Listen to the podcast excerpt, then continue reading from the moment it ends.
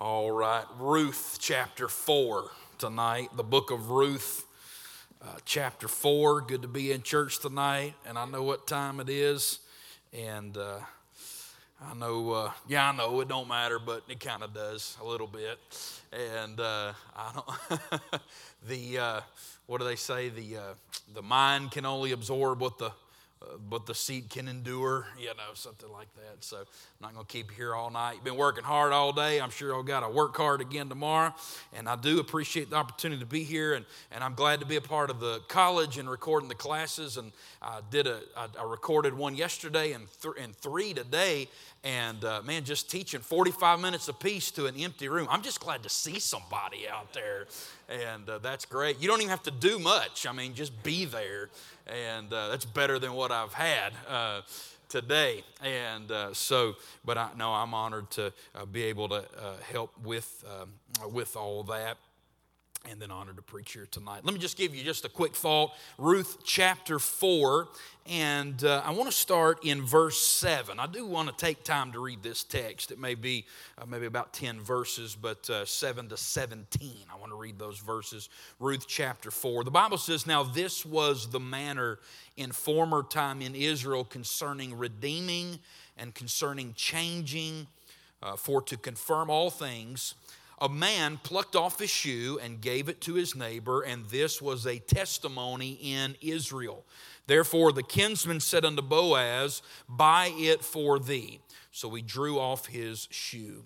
And Boaz said unto the elders and unto all the people, Ye are witnesses this day that I have bought all that was Elimelech's and all that was Chilion's and Mahlon's of the hand of Naomi. Moreover, Ruth the Moabitess, the wife of Mahlon, have I purchased to be my wife to raise up the name of the dead upon his inheritance, that the name of the dead be not cut off from among his brethren and from the gate of his place. Ye are witnesses this day. And all the people that were in the gate and the elders said, We are witnesses. The Lord make the woman that is come into thine house like Rachel and like Leah, which two did build the house of Israel, and do thou worthily in Ephratah, and be famous in Bethlehem, and let thy house be like the house of Pharez, whom Tamar bare unto Judah, of the seed which the Lord shall give thee of this young woman. So Boaz took Ruth, and she was his wife. And when he went in unto her, the Lord gave her conception, and she bare a son. And the women said unto Naomi, Blessed be the Lord, which hath not left thee this day without a kinsman, that his name may be famous in Israel. And he shall be unto thee a restorer of thy life, and a nourisher of thine old age. For thy daughter in law, which loveth thee, which is better to thee than seven sons, hath borne him. And Naomi took the child and laid it in her bosom, and became nurse unto it. And the women, her neighbors, gave it a name, saying, There is a son born to Naomi, and they called his name Obed. He is the father of Jesse, the father of David.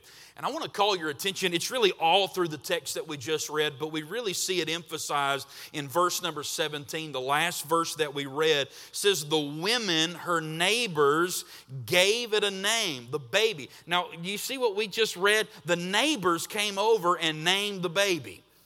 Now, that's a very interesting thing to me right there. And so I want to preach on this thought just for a minute before we go home why you need nosy neighbors. Everybody needs nosy neighbors. And I want to tell you why. All right, let's pray together and ask God to help us. Father, we love you. Thank you for your word. Lord, we're thankful for the privilege we have to be uh, just in church tonight. The testimonies of singing, Lord, it has refreshed me and, and uh, revived me, and I'm thankful for. Help us as we look into your word. Give us some something that'll help us and, uh, and strengthen us, encourage us, and edify this church. And Lord, I pray it in Jesus' name. Amen and amen. Well, we just read the end of the book of Ruth, and I know there's some genealogy that we left out at the very end, but this is the happily ever after ending that we've all been hoping for as we read the book of Ruth. We hope the girl and the guy they get together and, and it all works out. It, it looked like for a moment maybe it wasn't going to work out. There was a nearer kinsman, redeemer, and all these things, but but it all works out. There's a resolution. It comes to a, a crisis, and then there's a resolution of that crisis. What a great story it is. And of course, we know it's more, it's I mean it's real. This isn't Hollywood. This is the real deal. But what a great story it is. And uh, there's a marriage and a baby and a legacy, and, and, and it and points us toward David and even past David, King David, uh, uh, to Christ, the Lord Jesus Christ. And what a great thing that is. But one thing that caught my attention while I studied this last passage here uh, in the book of Ruth is the emphasis that is on community in this, in this passage. And I want to point that out to you just real quick. There's an emphasis in these verses that we read on the community. I want you to notice when we get to chapter 4, the business that is being conducted here, it had to be done in front of the elders of the city. They had to uh, bring together a quorum. It took 10 men, verse number 2 says, and they were able to conduct, transact this legal business at the gate. But it had to be done. It couldn't be done in a corner, it couldn't be done privately. You had to get a representative of the city, representatives to come together and to put this legal stamp of, of approval on the business that was going on. And then when we get to the scripture that we read, we find out that, that, that the kinsman redeemer that would not uh, complete the redemption. I call him the reluctant redeemer here, this nearer kinsman. He had to pluck off his shoe. And look what it says. The reason he plucked off his shoe at the end of verse number seven, it says, This was a testimony in Israel. It was so the entire community could be witness to what was going on. In fact, that's what, that's what they say later on in verse number 11. We are witnesses. And that's what Boaz does in verse 9. Boaz said unto the elders and all the people, verse 9, ye are witnesses this day. This thing wasn't done in secret, it wasn't done in a corner. This thing was done in front of the elders. And then eventually the entire community that is there at the gate, they're all watching and they're all witnesses of what has just transpired And they respond in verse number 11, they say, We are witnesses. And then when Naomi is holding this, uh, uh, or even before she, the baby comes in verse number 14, the women, look at the women, the women come around and, and, and, they're, and they're saying, Blessed be the Lord, which hath not left thee this day without a kinsman. And then verse 17, we've already emphasized that the women, they come over her neighbors, all the, all the, the women, you know, that go around and gossip about everything, talk about everything, and, and run everything, you know, there they come and they, and, and, and they're, and they're uh, uh, uh conducting uh, this, or they're there encouraging Naomi and, and they're naming the baby and all this kind of stuff, which I find very amusing. You know, naming babies is like a it's like a, a sacred thing these days. You know, gender reveals and baby names and all that. Can you imagine inviting your neighbors over to let them name the baby? I mean, that wouldn't even take place. I mean, Ruth's not even there. This is grandma holding the baby right here, and this is just so foreign to everything that we know. But what I what I'm what I want you to notice is that there's an emphasis on the community, the elders, the, the, the city of the women, the neighbors. Do you see that? How it's emphasized over and over. In fact, from chapter, all of chapter number four, uh, and really from verse 11 onward, uh, the community is doing all the talking. There's an emphasis on, on, on community. And really, that's what this story is about. The story of Ruth is about a woman, of course, with her husband and with her sons, but, but the story of, of Ruth is about a woman by the name of Naomi that left the community of faith and she left her community and now she's coming back to her community. When the book begins, Naomi is in a place of isolation and and she is separated from the community of faith. And when she comes back home, you'll find that in, in chapter number one. Look who shows up. Go to chapter one just for a moment. When she comes back home into Bethlehem, uh, Judah, the Bible said that all the city, I think it's in verse number 19. So they two went till they came to Bethlehem, and it came to pass when they were come to Bethlehem that all the city was moved about them. So they had left the community, and now they come back to the community, and here they all are surrounding them. When the story opens up, she's in a place of isolation, but at the end of the story, at the end of chapter 4, she's surrounded by people that love her and surrounded by people that are encouraging her. And that's exactly what we see here. When she was in isolation at the beginning of the story, she's what? She's bitter, isn't she? She's sorrowful. She's empty. But when she comes back to the community of faith, the blessings began to flow.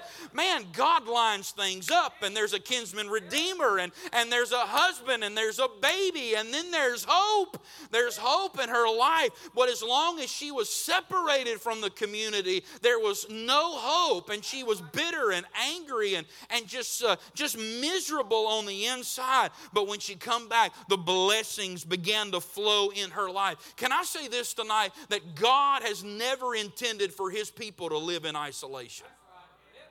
Listen, you're not an island all to yourself. In the Old Testament, God gave his people land and he wanted them to inhabit it together and, and be together and help one another and be accountable one to another. And in the New Testament, we have a church family. Isn't that right? And God commands us to assemble together and not to forsake that assembling together. Why? Because God knows that when we're together, we're better. And Satan knows that he can decimate the joy of a Christian if he can isolate you from the fold. He's done it many times many, many times. He'll get somebody off by themselves. Uh, you know, two is better than one, and three is better than two, and four is better than three. Listen, that's the implication there of those verses in Ecclesiastes. Listen, more is better. We're better when we are together. But when you have those temptations, and we all do, we all struggle sometimes with those temptations to withdraw from the community of faith. Well, I'm not going back to that church, or I'm not just going to put myself out there anymore. I'm not going to. I'm not going to risk it anymore. I'm not going to put my heart in it anymore. I'm not going to uh, uh, open myself up because you open yourself up and you get hurt sometimes, don't you? And you think, well, I'm not going to do that anymore. That hurts. So I, I don't want to do that anymore. But can I tell you, we need each other. We need the people of God in our life. We need the people of God in our business. Amen. I knew I wouldn't get a whole lot of amens right there. We're real private. We like to be private, you know. Well, to an extent, you know. We like to be private. And uh, we, we don't want people in our business. But Can I tell you, that's not the way God set up the church. In fact, Philippians 2 says, Look not every man on his own things, but every man on the things of what? Others. You know what that means? That means God puts you in a church so people can kind of poke in and see what you're up to. Now, there's lines and there's boundaries and all that, and I'll let Brother Gravely preach that for another day. But I'm, I'm talking about the other side of this thing just for a moment. Listen, when you're just a vault of secrets and you won't let nobody in, and nobody knows where you're at and what you're doing and what's going on, listen, that is not New Testament Christianity. That's why people a lot of, like a lot of these mega churches and things. They don't care if you're there or not. You can blow in, blow out. Who cares? You can be there, be at the ballpark on Sunday. The preacher ain't gonna care. He don't care. He's not gonna call you. Nobody's gonna mess with you. But I tell you what, that's not the way it ought to be. Yeah, man. You need some nosy neighbors in your life. That way, when you ain't in Sunday school, somebody's calling you up and say, "Where you is." Yeah, amen. Amen. Amen. That's why things are slipping a little bit in your life. You need somebody to come in and be like, hey, what's going on? That ain't right. That's what a real friend will do. Amen. This whole thing of we're just going to go to church and you do your thing and I'll do mine and you stay out of my business, I'll stay out of your business and we'll just we'll just sit on the same pew together and say amen and then we'll see each other next Sunday. That's not what the Bible says New Testament Christianity is. It's a community of faith. It's a household of faith. Amen. And there are boundaries. And again, I ain't preaching that tonight, though, all right? I'm preaching the other side. We ought to be in each other's business. Why? Why do we need nosy neighbors? I'm going to give you three things and then we're going home. Number one, I'll tell you why you need nosy neighbors. Number one, because you need peer pressure. You need peer pressure. Um, I know we think about peer pressure, we think that's a bad word, but peer pressure can be a good thing. It depends on who your peers are and what they're pressuring you to do. Right? Peer pressure can be a good thing. And here's, here's, here's what I see. Look at the text. This is in the text. I'm, just, I'm not just making stuff up. I do that sometimes, but I'm not tonight. but verse 7, it says, Now this was the manner. Why does the writer take time to tell us about the custom here? It's because we, it would be real weird if you know, they're just plucking off shoes and we don't know why. But he's connecting what's going on back to uh, a command in Deuteronomy 25. This was the manner uh, a man, let me, let me skip a little bit. A man plucked off the shoe and gave it to his neighbor, and this was a testimony in all of Israel. Deuteronomy 25, we're not going to take time to go there. Actually, I do want to take time to go there just for a second. You don't have to, but I'm going to read just a little bit just for a second. This is what it's talking that This custom goes back to Deuteronomy 25, and here's what it says. And if the man, this is Deuteronomy 25, 7, like not to take his brother's wife, then let his brother's wife go up to the gate unto the elders and say, My husband's brother refuseth to raise up unto his brother a name in Israel. He will not perform the duty of my husband's brother. This is the reluctant redeemer. This is the redeemer that says, No, I will not uh, raise up the seed. I will not marry the widow and raise up the seed. And if, if you don't know the history of all that, you'll have to do a little study. I don't have time for that tonight. But that's what his responsibility. He was responsible by the law of God to marry the widow and, uh, of his brother and raise up uh, raise up a seed unto his name. But if he would not do it, verse 8 tells us, then the elders of his city shall call him and speak unto him, and if he stand to it and say, I like not to take her, then shall his brother's wife come unto him in the presence of the elders and loose his shoe from off his foot and spit in his face, and shall answer and say, So shall it be done unto the man that will not build up his brother's house, and his name shall be called in Israel the house of him that hath his shoe loosed. Now, here's what God did God built into the law of God, into his law, he built in a social stigma that is attached to the man who would not raise up the, the, uh, uh, the seed of his, uh, of, his, of his kin, of his near kin that had passed away. So here's what's saying the, the shoe. He had to pluck off the shoe. What did that mean? Well, you know, God told the people of Israel through Joshua, He said, Wherever you put the sole of your foot, I'm going to give you that as a possession. That shoe, the putting down the putting down the foot, that was a uh, that was a sign of ownership, of possession. And so, what this kinsman was doing when he said, "I'm not going to redeem her and I'm not going to redeem the property," by taking off the shoe, what he's saying is, "I am forfeiting ownership. I am forfeiting possession. I am giving it up." Now, this didn't happen in the book of Ruth, but it could have. This, this, uh, we don't know his name. He's the near kinsman. I call him, ho, I call him such a one, is what I call him, because that's what Boaz calls him in verse one. He says, "Ho, such a one." So it's kind of like Obi Wan, but it's such a one. And that's what I call him. But we don't know his name, which is amazing because the reason he wouldn't redeem Ruth is because he didn't want to mar his inheritance. He didn't want to mess up his reputation, but God didn't even put his name in the Bible. We don't even know who he is anyway. So, but uh, and so he had to take off his shoe. Now, this, oh, oh, such a one got off easy. He got off, he didn't get spit in the face and all that. It's because Boaz was secretly on the inside going, Yes, yes, yes, yes. He was glad this dude didn't want to redeem, uh, redeem Ruth. But he, he didn't get spit in the face. But what God had put in the law was this that he had to take off the shoe, he got spat on in the face, and then it said that for the rest of his life, he was supposed to be known in the community as the one whose shoe was loosed. And so he had a new name now. And so when people saw him in the community, you're the one who would not, you're the one that, that forsook your responsibility. You're the one, he's over wobbling around on one shoe, right? I'm sure he found another shoe eventually, but he's the one. You're the one you're the guy. You wouldn't do it. You wouldn't do it. And you know why God put that in there? He put that in there so men would be pressured into doing what they're supposed to do. And I'm going to tell you why you need a community of faith around you. You need some people that you're accountable to. You need some people that are pressuring you to do the right thing. You say, well, preacher, shouldn't you do the right thing because you just want to do it? Yeah, you should. But is everybody always like that every single day of your life? I'm not. I'm going to tell you something. There's some days I don't want to do right. Hey, there's some days, I, I there's some days, listen, I'm, I'm going to shock some of y'all right here, but it's all right. Hey, listen, there's some Sundays I don't want to go to church. Amen. Now, it's not many, all right. Maybe like 10 times a year, Super Bowl Sunday night, something like that, you know. Or sometimes, listen, sometimes I don't want to go to church. But you know what keeps me doing right? You know what keeps me from just throwing a lot of things away? You know what keeps me from ruining my life? Sometimes I think about this, and I know this might be bad, but God put it in here. Listen, what will people think about me?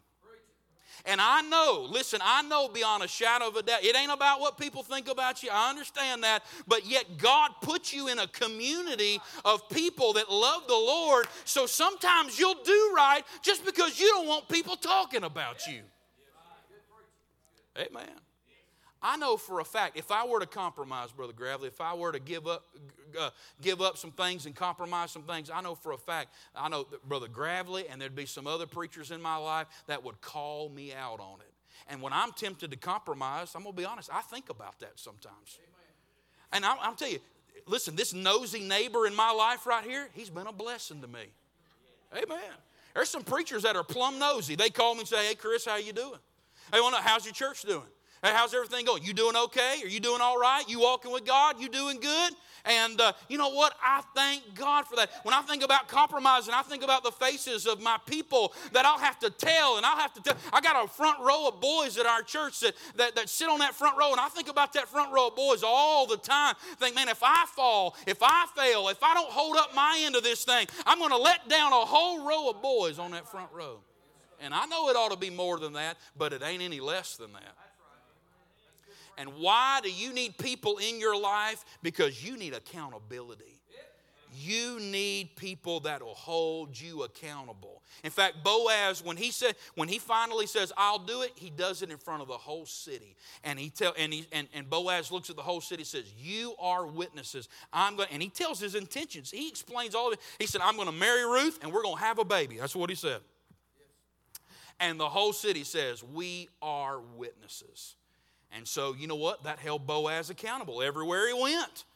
People said, y'all get married? Yeah.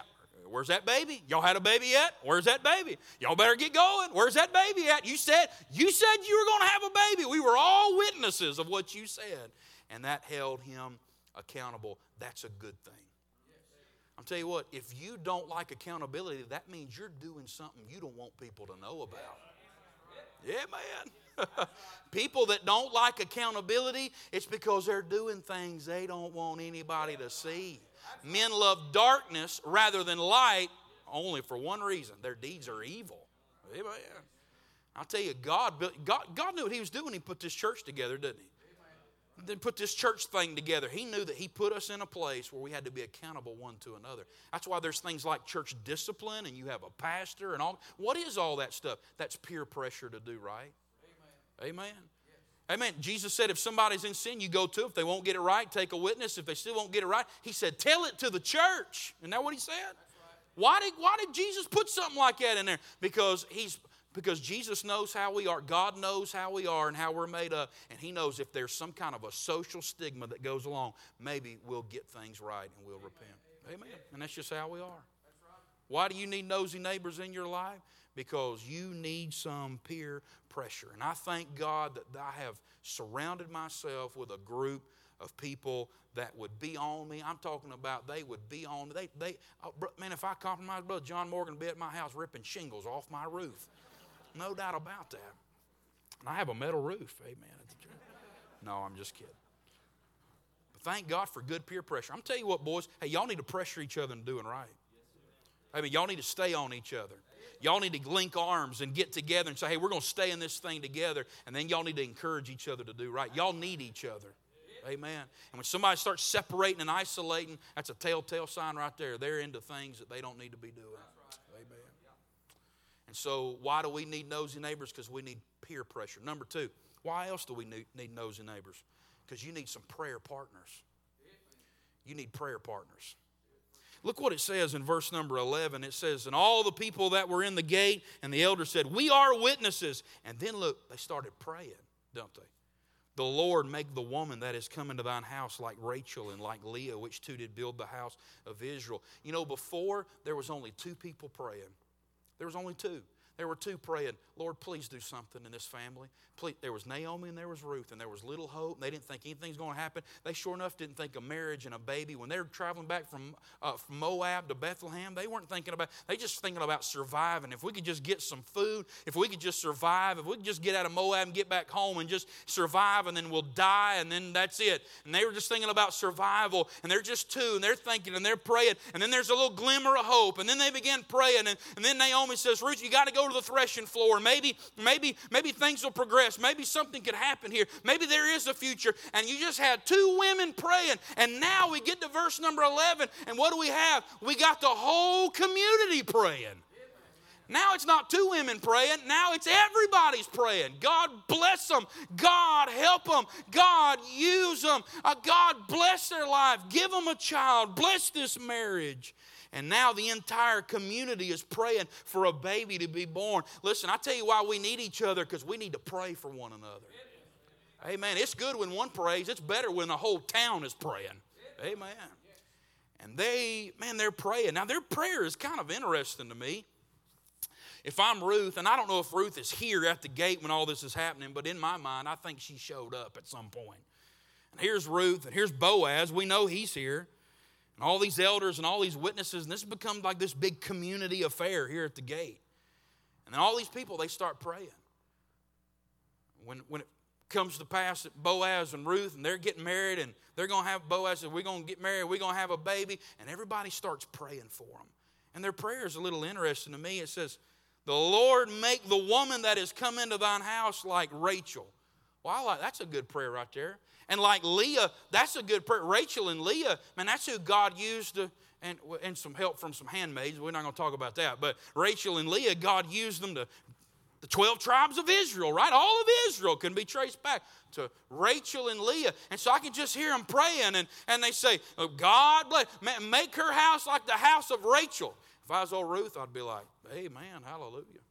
If I'm Boaz, I'm saying, Amen. You know, grant it, Jesus, grant it, Lord. And then they say, you know, make, make your house like the house of Leah. I'm saying, yes, Lord, Jesus. yes, grant it, Lord. And then they said, like the house of Tamar. And then I'm going to say, what?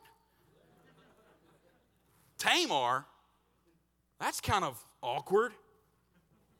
You know who Tamar is? Genesis 38. Tamar, the one who secretly seduced her father in law and had twins by him? Okay, that's a weird prayer.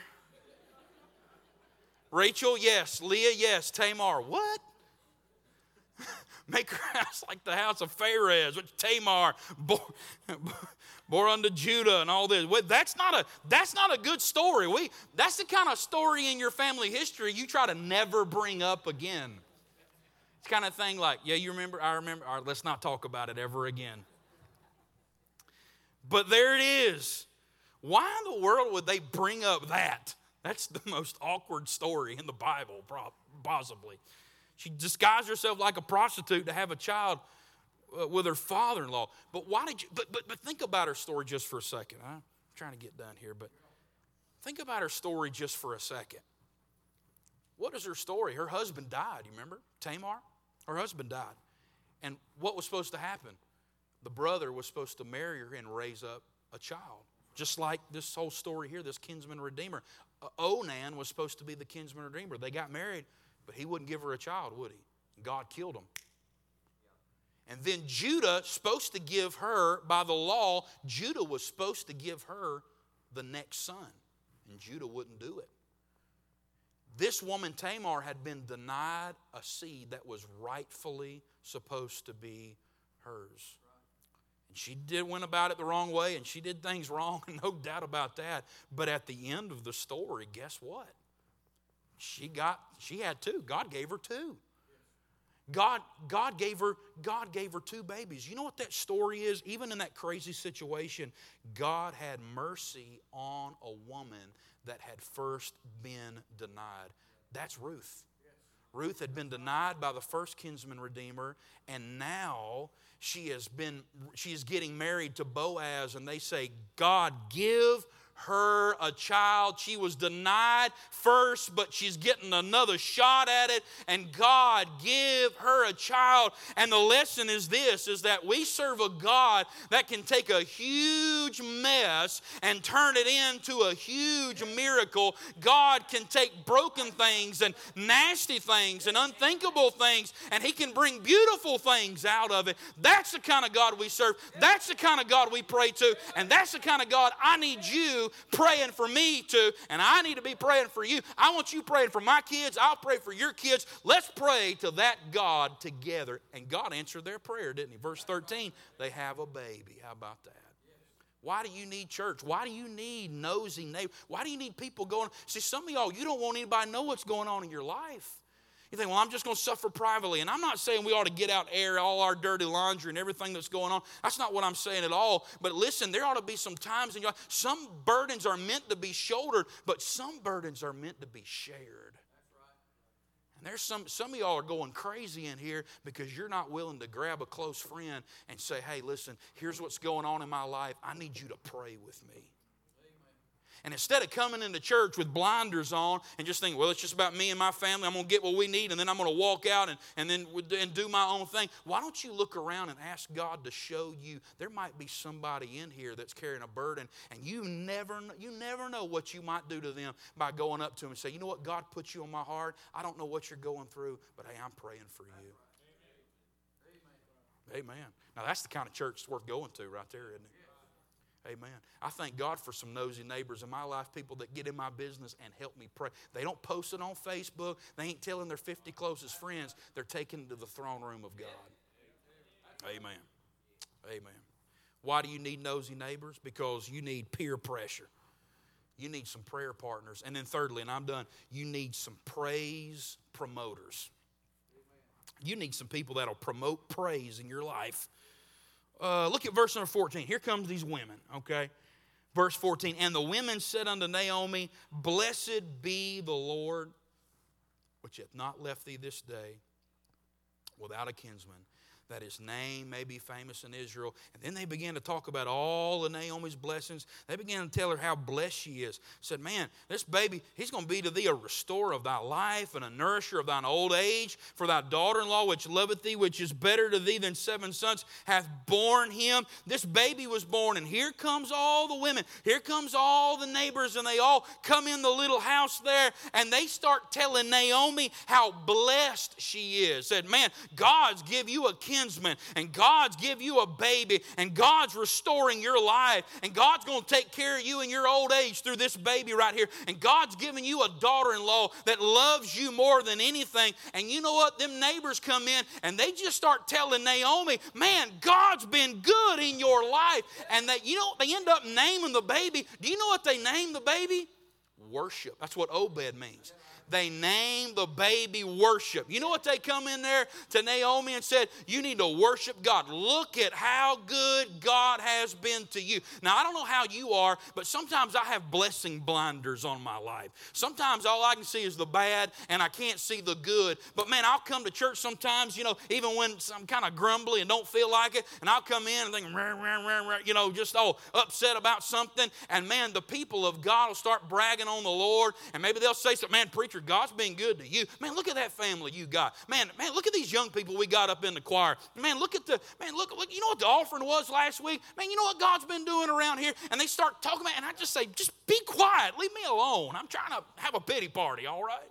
But nosy neighbors, they won't let you have a pity party they'll come in your life start pointing out how blessed you are and they look to that baby and you know what ba- babies sometimes can be work can't they well not sometimes babies are work amen I don't know how Naomi was feeling on this day when they all got in there, but she's taking care of the baby. Your Ruth and Boaz, they're off at Olive Garden somewhere, I guess, and, and Naomi's Naomi, they're on a date, you know, and grandma's holding the baby. Maybe that baby's crying and she's getting a little frustrated and she's getting a little flustered because babies can be work and babies can be worry, but when and, and maybe she got to thinking of it that way. But man, when those neighbors got in there, they saw that baby. They didn't see work. And them baby, when they got in there, them neighbors didn't see work worry. those neighbors looked at it and said, That's worship right there. I tell you what that is. Naomi, you need to lift some hands toward heaven and you need to thank God for being good in your life. And man, I love coming to church and hear the people of God brag on the Lord. You know what it does? It reminds me, yes, you know what? They're right.